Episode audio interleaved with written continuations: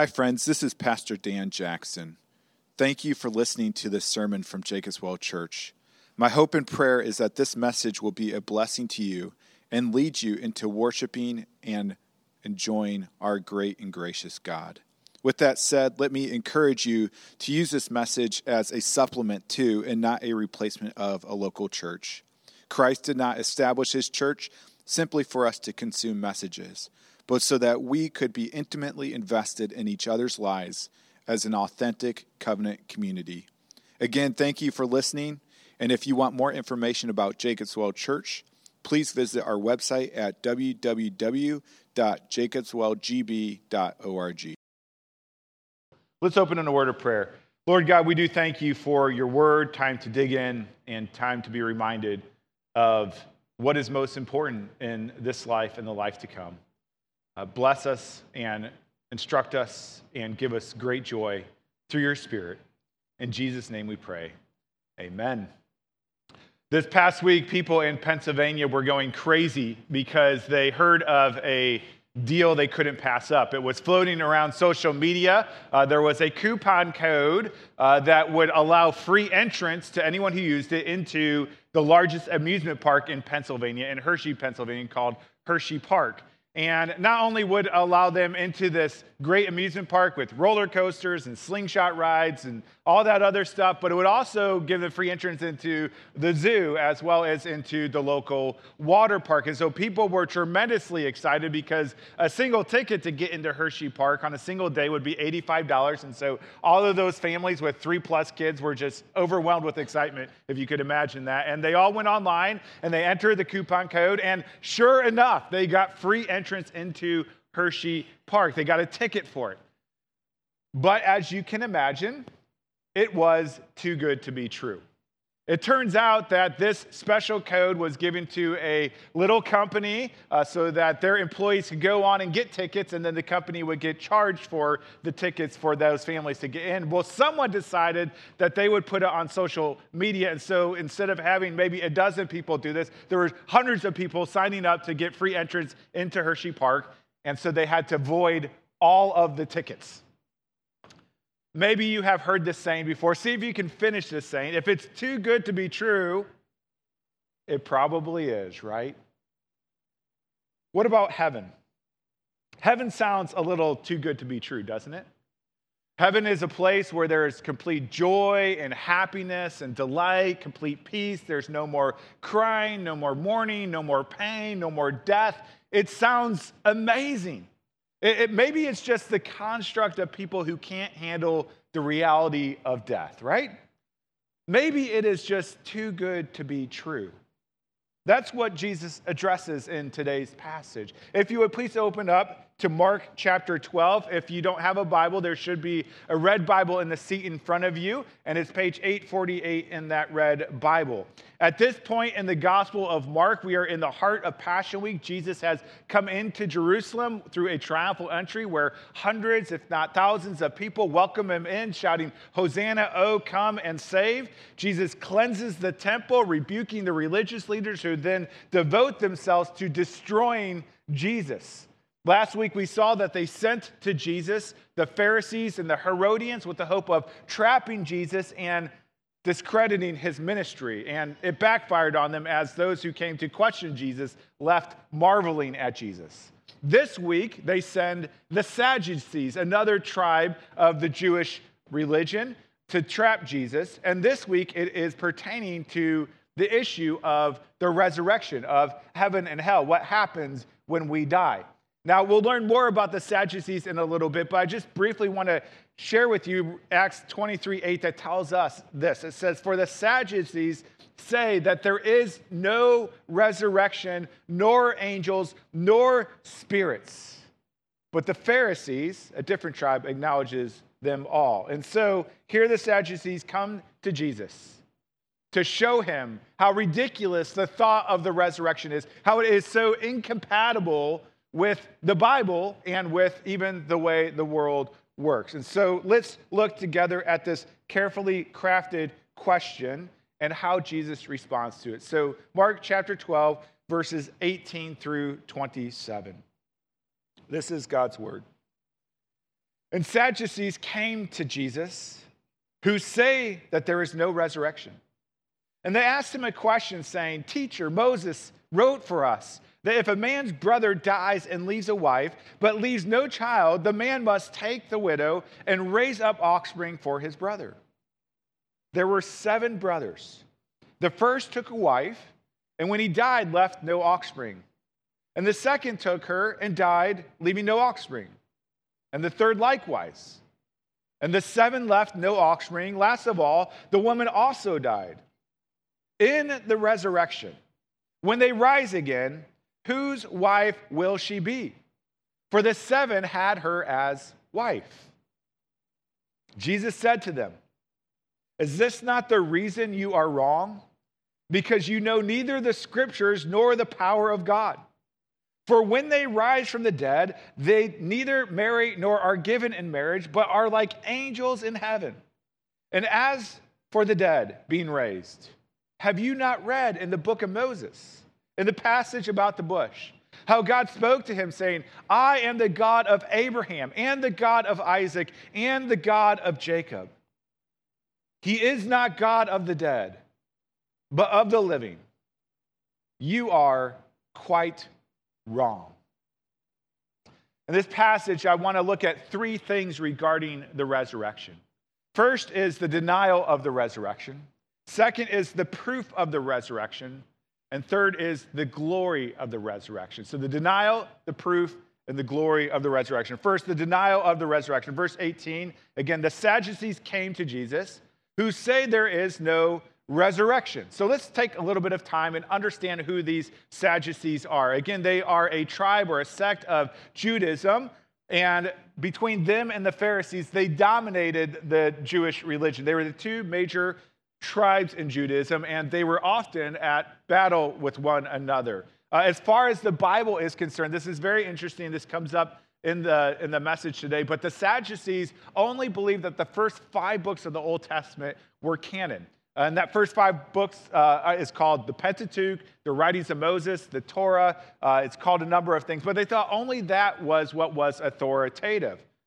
And because the first five books of Moses were not explicit about the resurrection, they denied the resurrection. Uh, what we'll find out as we go through the passage is that while, while the Pentateuch is not explicit about the resurrection, the Pentateuch really doesn't make sense without the resurrection. The Sadducees were primarily a wealthy, academic, elitist, high class sect of Judaism. Jewish historian Josephus even says that they were unfriendly and unpopular and were often cruel, even to one another. They were, for the most part, bitter, angry, snooty, tooty, get off my lawn type of people who did not like what Jesus was saying about the resurrection because it was undermining the way that they were living their life as if there was no resurrection. And so they're trying to trap Jesus, to destroy Jesus. And in verse 18, they continue, they ask him this question, saying, Teacher, Moses wrote for us that if a man's brother dies and leaves a wife, but leaves no child, the man must take the widow and raise up offspring for his brother. Now, notice the Sadducees start by going to the Bible. That's a very good move to do, right? And they go to the Pentateuch, they go to the Old Testament, and they are, they are quoting passages, or they're looking at passages from Genesis 38 and Deuteronomy 25, both in the Pentateuch, in which it is the obligation of a younger brother to marry the wife of an older brother if he passes away and there are no children to take care of that woman. Okay? Now, this might seem unromantic to us at, at, first glance, but it's actually something that's quite beautiful. And you see it through the book of Ruth as, as Boaz marries Ruth and takes care of Ruth and Naomi. It was a way of God providing for the most vulnerable people in that culture, which were widows, by providing another husband for them. Now, with that said, I'm assuming such a system would make a brother very, very, very critical of whom his older brother marries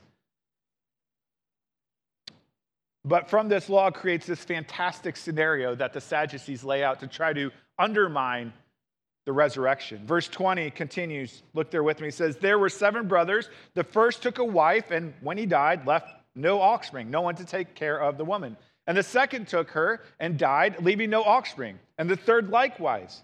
And the seven left no offspring. Last of all, the women also died. And now here is their trick question to try to trap Jesus. In the resurrection, when they rise again, whose wife will she be? For the seven had her as wife. You can imagine how awkward that Christmas card would be in heaven, couldn't you? One woman, seven husbands.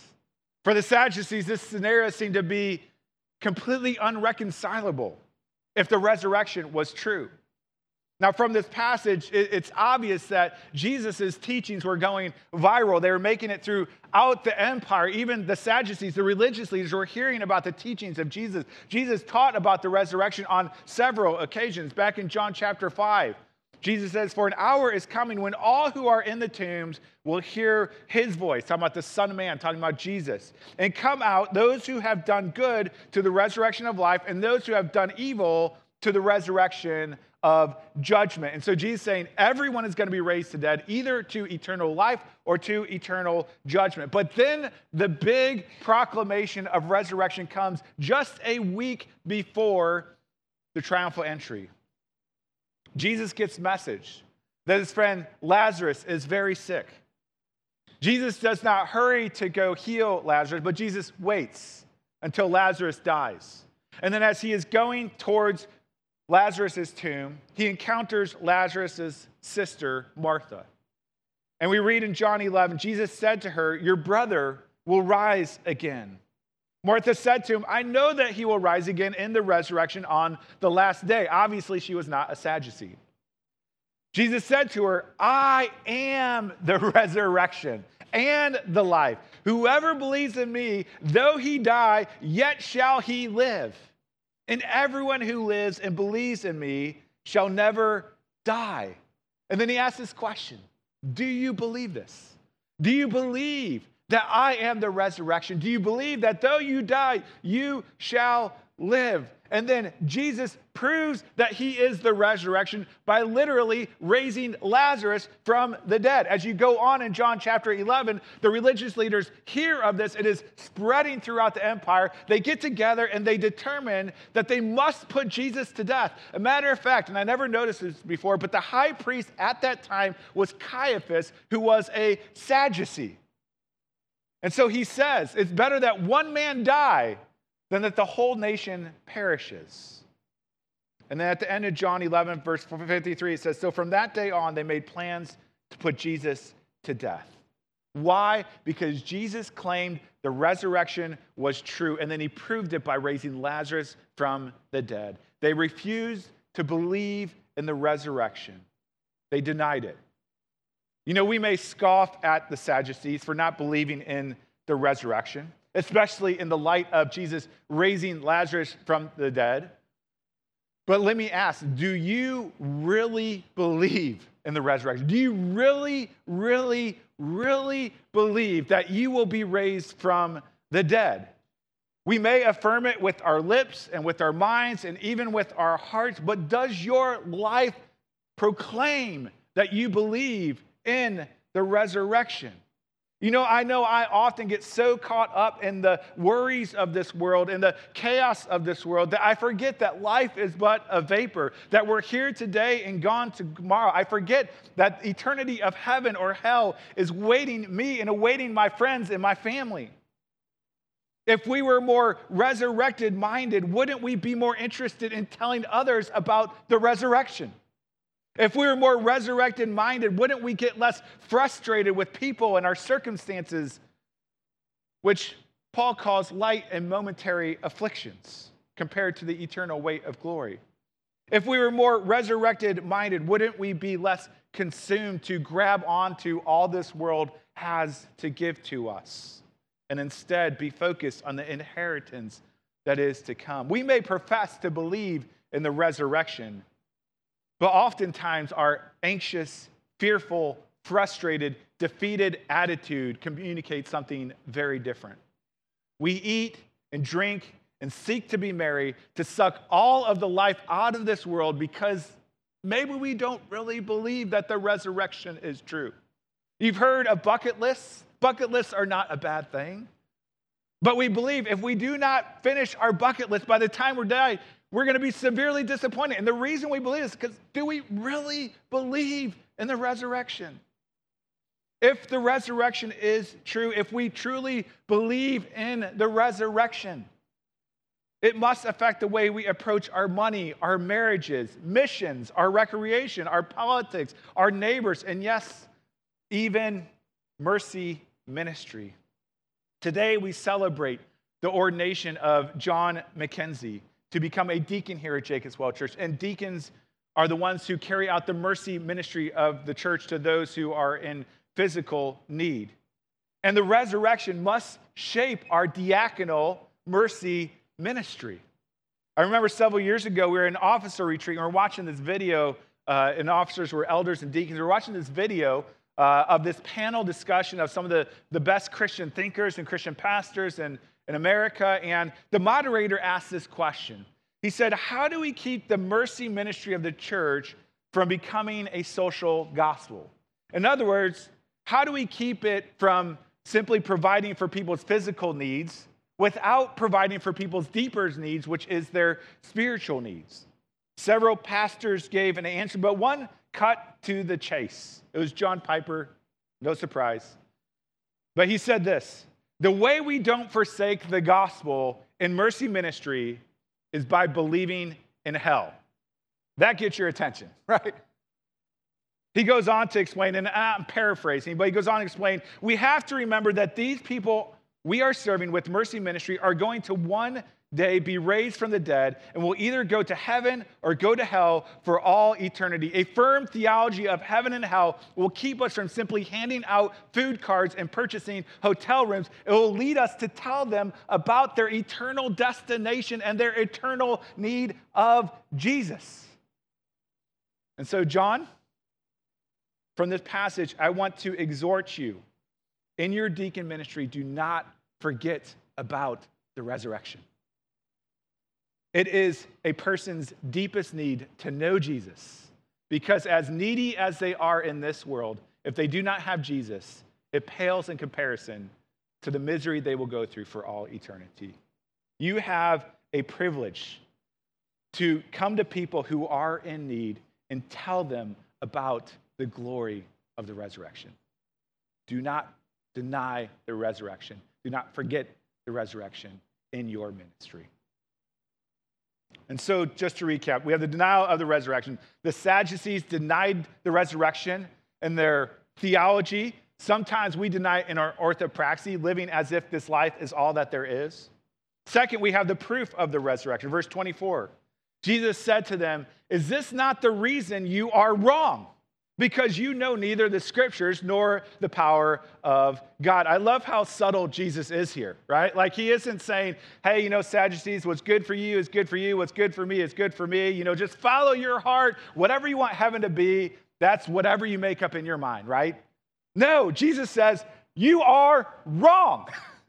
Later, he adds a little more tact and says, you are quite wrong. You see, Jesus believes that there is truth. As Francis Schaeffer would say, there is true truth.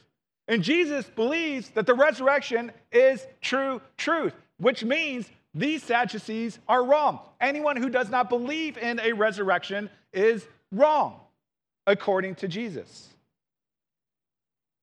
Now, if that was not offensive enough, Jesus says the reason why these religious experts don't believe in the resurrection is because they don't know their Bible and because they don't know the power of God. Now, if you flip that around, it means that we can know the resurrection is true because of the Bible and because of the power of God. And so let's look at those two things quickly. These two proofs of the resurrection that can make us certain or firm in our belief that the resurrection is coming. First, the scriptures in verse 26. Again, remember the Sadducees only believed that the first five books of the Bible were authoritative and canon. And so Jesus goes to meet them on their ground. Okay? Verse 26. And as for the dead being raised, have you not read in the book of Moses? Again, extremely offensive language. Like, have you not read the Bible? Have you not read in the book of Moses in the passage about the bush? Probably one of the most famous passages in their Bible how God spoke to him, saying, I am the God of Abraham, and the God of Isaac, and the God of Jacob. He is not the God of the dead, but of the living. And then again, Jesus says, You are quite wrong. Again, the Pentateuch is not explicit about the resurrection, but the Pentateuch does not make sense without the resurrection. That's what Jesus is highlighting here. Now, Jesus' argument is actually trickier for us to understand than we might originally assume. Right here, it seems like Jesus is just arguing from verb tenses, right? Like Abraham, Isaac, and Jacob, they've been, bo- they had been dead for 400 years, and God says, I am the God of the living, right? Verb tense is present, so I'm the, ver- I am the current God of these dead people. But, but verb tenses like this didn't happen in this passage in the Old Testament, in the Hebrew Old Testament.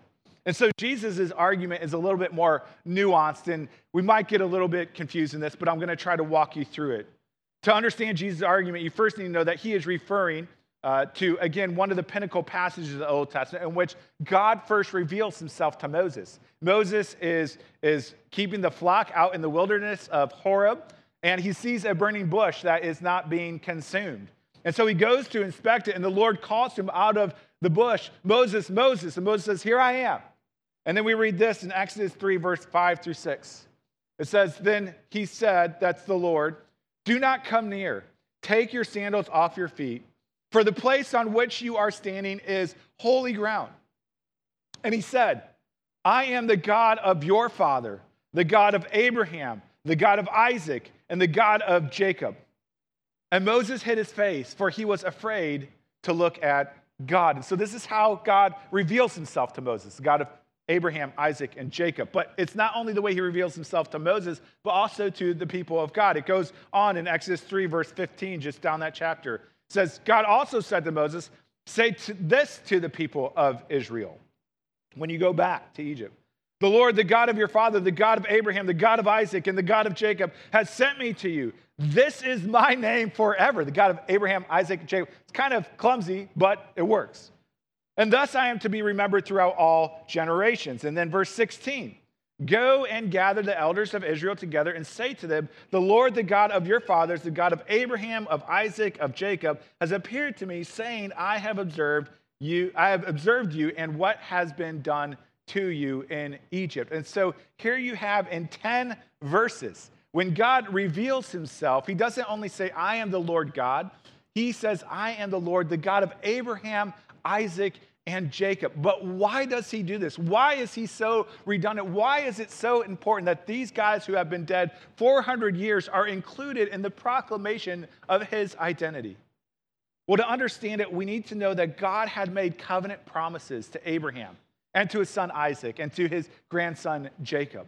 And the covenant promises that God has made is threefold. And we've talked about this before, but they start with the letter P, and they're helpful because they're a way of reading through the rest of the Old Testament, okay?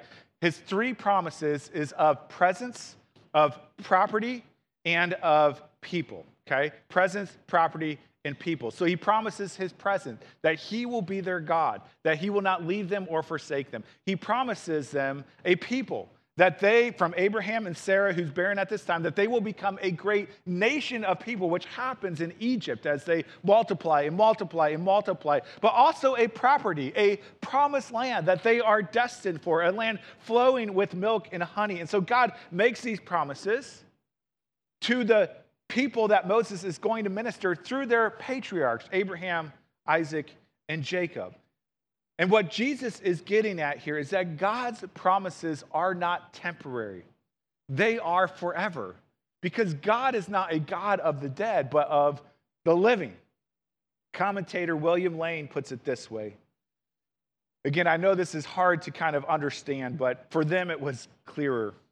But this is what William Lane says. He says, if God had assumed the task of protecting the patriarchs from misfortune during the course of their life, but fails to deliver them from that supreme misfortune, which marks the definitive and absolute check upon their hope, his protection is of little value. It is inconceivable that God would provide for the patriarchs some partial tokens of deliverance and leave the final word to death of which all the misfortunes and suffering of human existence are only a foretaste. If the death of the patriarchs is the last word of their history, there has been a breach of the promise of God guaranteed by the covenant, and of which the formula, the God of Abraham, of Isaac, and of Jacob, is the symbol.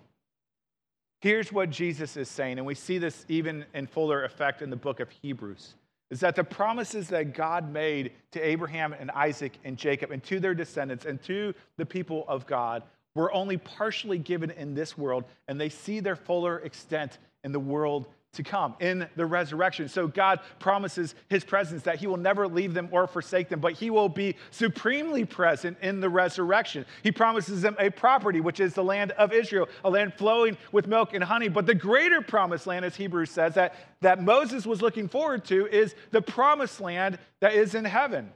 And the people that God promises is not only the nation of Israel, but in heaven are people from every tribe, tongue, and nation. And so the promises of God to Abraham, Isaac, and Jacob only meet their fulfillment in part in this world, but meet their full and expanded completion in heaven. Remember, Jesus was coming to these Sadducees on their grounds. He was arguing only from the first five books of the Old Testament. But if you look beyond the first five books of the Old Testament, there are many more passages that are much clearer about the resurrection. Daniel chapter 12, verse 2 says, And many of those who sleep in the dust of the earth shall awake, some to everlasting life, and some to shame and everlasting content. Isaiah 26, 19, Your dead shall live, their bodies shall rise. You who dwell in the dust, awake and sing for joy. And then, of course, Job 19. He says, For I know that my Redeemer lives, and at the last he will stand upon the earth. And after my skin has been thus destroyed, yet in my flesh I shall see God. As the scripture progresses, there is more and more clarity, more and more evidence, more and more, more and more of God's word telling us about the hope of the resurrection. And then we get to 1 Corinthians 15. And it says this it says, And if Christ has not been raised, your faith is futile and you are still in your sins. Then those who have fallen asleep in Christ have perished. If in Christ we have hope in this life only, we are of all people most to be pitied. But in fact, Christ has been raised from the dead, the firstfruits of those who have fallen asleep. For as by a man came death, and by a man, Jesus, has come also the resurrection of the dead. And so we have the proof of the resurrection from the scriptures. Yes, it's not explicit in the Pentateuch, but the Pentateuch does not make sense without the resurrection. But it is without doubt in the rest of the scriptures. The second proof of the resurrection is experiential, and it is the power of God. Verse 24 in our passage today, if you look there with me, it says, Jesus said to them, Is this not the reason you are wrong? Because you know neither the scriptures nor the power of God. The Greek word for power in this passage is the word dunamis, which we get the word dynamite from. Dynamite is powerful, it is explosive, it can split a stone in two, it can bring down a skyscraper. And the power of God is so powerful that it can create the universe, it can recreate the universe, but it is even so powerful that it can raise dead men to life. 1 Corinthians 6 says, And God raised the Lord and will also raise us up by his dunamis, by his power. We don't only experience the power of God when we die and He raises us physically from the dead, but we also experience the power of God in this life as He brings our souls from spiritual death to spiritual life. Jesus in Acts 1 8, before He ascends into heaven, says to His disciples, You will receive power. You will receive dunamis. This is true for you, Christian. You will receive power when the Holy Spirit has come upon you. And so, one proof that God has power to raise our dead bodies is that He has already raised our dead souls. We have already experienced some of the power of God when we were born again, when we came to faith in Christ. We went from spiritual death to spiritual life. And that same power that raised Lazarus from the dead, and that raised Jesus from the dead, and that raised your soul from the dead, will raise your physical body from the dead.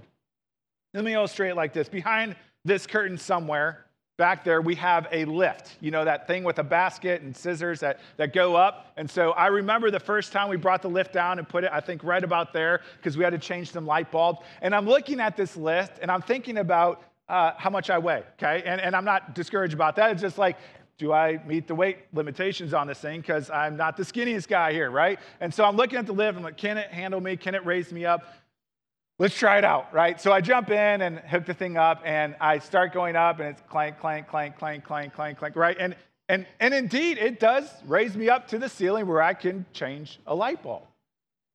If I ever have to use the lift again, I'm going to have a lot of confidence in the power of that lift to raise me up because it's already done it once. Do you see what Jesus is saying here? You can know. You can know that God has the power to raise you from physical death because he has already raised you from spiritual death. And this is the proof that you need. It is in the Word of God, it is even in your own experience if you have come to faith in Christ. And so we have the denial of the resurrection, the proofs of the resurrection, which is the Word of God and the power of God active in our lives. Finally, we have the glory of the resurrection. Verse 24 again. Jesus said to them, Is this not the reason you are wrong? Because you know neither the scriptures nor the power of God? For when they rise from the dead, speaking of the woman and her seven husbands, they neither marry nor are given in marriage, but are like angels in heaven. Now, upon first reading of this, we might feel discouraged. What? There's no marriage in heaven? That doesn't sound so glorious. Right? Marriage is one of the most wonderful gifts that God has given to us. It is the most intimate human relationship, emotionally, spiritually, and physically. It is really the crown of human connection. Marriage is the relationship that all young adults yearn for and long for and seek for. And so, if there is no marriage in heaven, if there is no romance in heaven, is there no if there's no uh, marital physical intimacy in heaven, maybe I don't want to go to heaven. Maybe heaven isn't all that great. But in fact, what Jesus is telling us is that the absence of marriage in heaven does not show us how bad the resurrection, but how glorious it is. Because what Jesus is telling us is that the very most wonderful, most blessed things in this life, including a glorious, intimate, wonderful, pleasurable marriage, is only a dim shadow of the glory that is to come. Let me illustrate this way. Um, you know, we, my kids grew up in Green Bay, which is, you may have heard, the greatest city in America to live in, right? And so um, I'm not sure who, who said that, but, but it is a great city to live in. And one of the things we loved growing up here was Triangle Hill in the winter, uh, when it used to snow in the winter. It was great.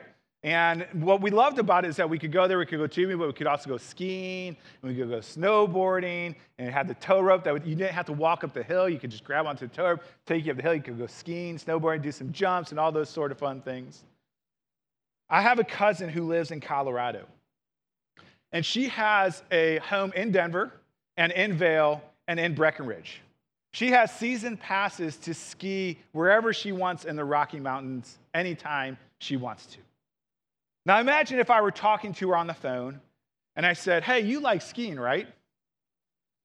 Boy, do I have a treat for you. We have this place you can ski, and it's called Triangle Hill. It is the best ski hill in Green Bay. And there's a tow rope that takes you up, so you have to walk. It's like 70 yards long. It's amazing, right? There's little bumps you can jump off. It's great. You should come to Green Bay. Come and enjoy our ski hill. She'd probably say to me, Sorry, I don't do ski hills.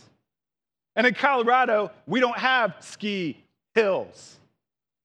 And imagine if I respond saying, No ski hill in Colorado? That sounds awful. I'd never want to go to Colorado because they don't have any ski hills. Friends, ski hills are great.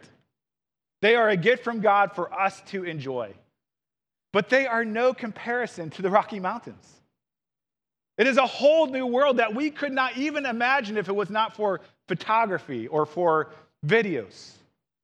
The very best things in this life, like a great marriage, wonderful friendships, as wonderful they are as they are, they're only ski hills compared to the glory that awaits us in heaven. If you're tempted to think that you need to check off all your bucket list items to be happy when you go to heaven, Jesus would say to you, You are quite wrong.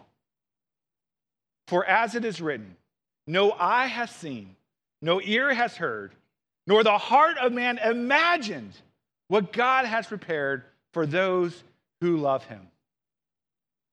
Now, what is it that makes heaven so great?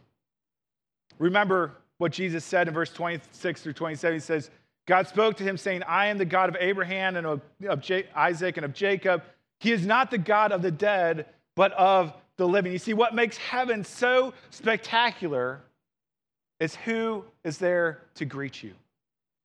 In heaven, you will fully experience the presence of God in a way that you never have before in your entire life. Just yesterday, I saw a friend post on his Facebook feed. Uh, he and his wife went to a country music concert and they saw this celebrity and they went to go meet him. They're so nervous and excited, and she actually started crying because it was so wonderful. He's like, Should I be worried about my wife? She's crying over this guy, but not over me, right? Like, it's a great question. Have you ever met a celebrity and you just kind of be nervous and anxious and kind of like, Ooh, right? Like, kind of built up a little bit? Multiply that by a billion, and that's what it's going to be like when you see Jesus. It will blow your mind. At funerals, people will often say things like, Oh, now Larry is reunited with his brother Tom and the love of his life, Susie, his wife who passed away. Is that true? Probably, if they all trusted in Jesus. But what I can tell you is that regardless of what people say at funerals, Tom and Susie and Larry are not going to be preoccupied with one another. They're going to be preoccupied with Jesus. That is who they are there to see. That is where their ultimate joy and satisfaction comes from. And so, kids and adults, if you wonder, will my dog be in heaven? To be honest with you, I don't know. But guess what? Jesus will be there. And that's who your heart longs for every day of your life, whether you know it or not. I love the C.S. Lewis quote where he says, if, if nothing in this world satisfies your soul, doesn't it show you that you were made for another world? We were made for Jesus. And you can be resurrected into life with Jesus if you believe that He has taken your sins upon Himself, that He traded in His glory for the shame of the cross, that He died on your behalf, that He rose on the third day, that He ascended into glory, and that He is coming back in power to create a new heavens and a new earth that will be complete joy forever and for always. That is the glory of the resurrection. You can't even imagine imagine what you want of heaven, it's going to be better. That's what the Bible tells us. Let me end with this. At, at our annual meeting, I uh, got in a little bit of trouble, not too much trouble. You guys are pretty nice to me, but we had all the elders up here and we wanted to introduce ourselves and share what we like about being elders. And so they went around and shared what they like about being elders and pastors. And then it was my turn and I said, hey, you know, hey, I'm Pastor Dan, and one of my favorite parts of being a pastor is conducting funerals. And then I think I said something along the lines of, someday I hope to bury you, something like that, right? And uh, easily could be misunderstood, right? Uh, one, one young family now affectionately calls me the pastor who's going to dance on their grave. That's what they say. And, I, and the reality is, um, at your funeral, I won't be the one dancing. You will be if you trust in Jesus. Because if the resurrection is true, which Jesus says it is and has proved it is through the power of his Holy Spirit, then the Christian funeral is a sacred and glorious event in which we consider the most important things of eternity. As we hand people over to Jesus, we grieve the loss of a loved one, but the loved one is not grieving at all. They are in complete happiness and joy. Pastor Jim Ferguson at the church I used to serve at used to say, if you could go and offer that person a million dollars to come back into this world, they would say, No way, Jose. Because the resurrection is true and is the glory that our heart longs for and the presence of our Savior. Let's pray. Lord God, we are so thankful. We are so thankful that we can be confident in the resurrection. Lord, may we live our life as those who are convinced of the resurrection. May we be willing to die for our faith, knowing that just on the other side of death is resurrected glory, that to die is gain. May we live generously with our finances, with our time, knowing that this is a light and momentary affliction, but the glory of heaven is yet to come. Help us, Lord, to believe in the resurrection, not only in our head, not only in our hearts, but also by the way that we live our life. Help us, we pray. In Jesus' name, amen.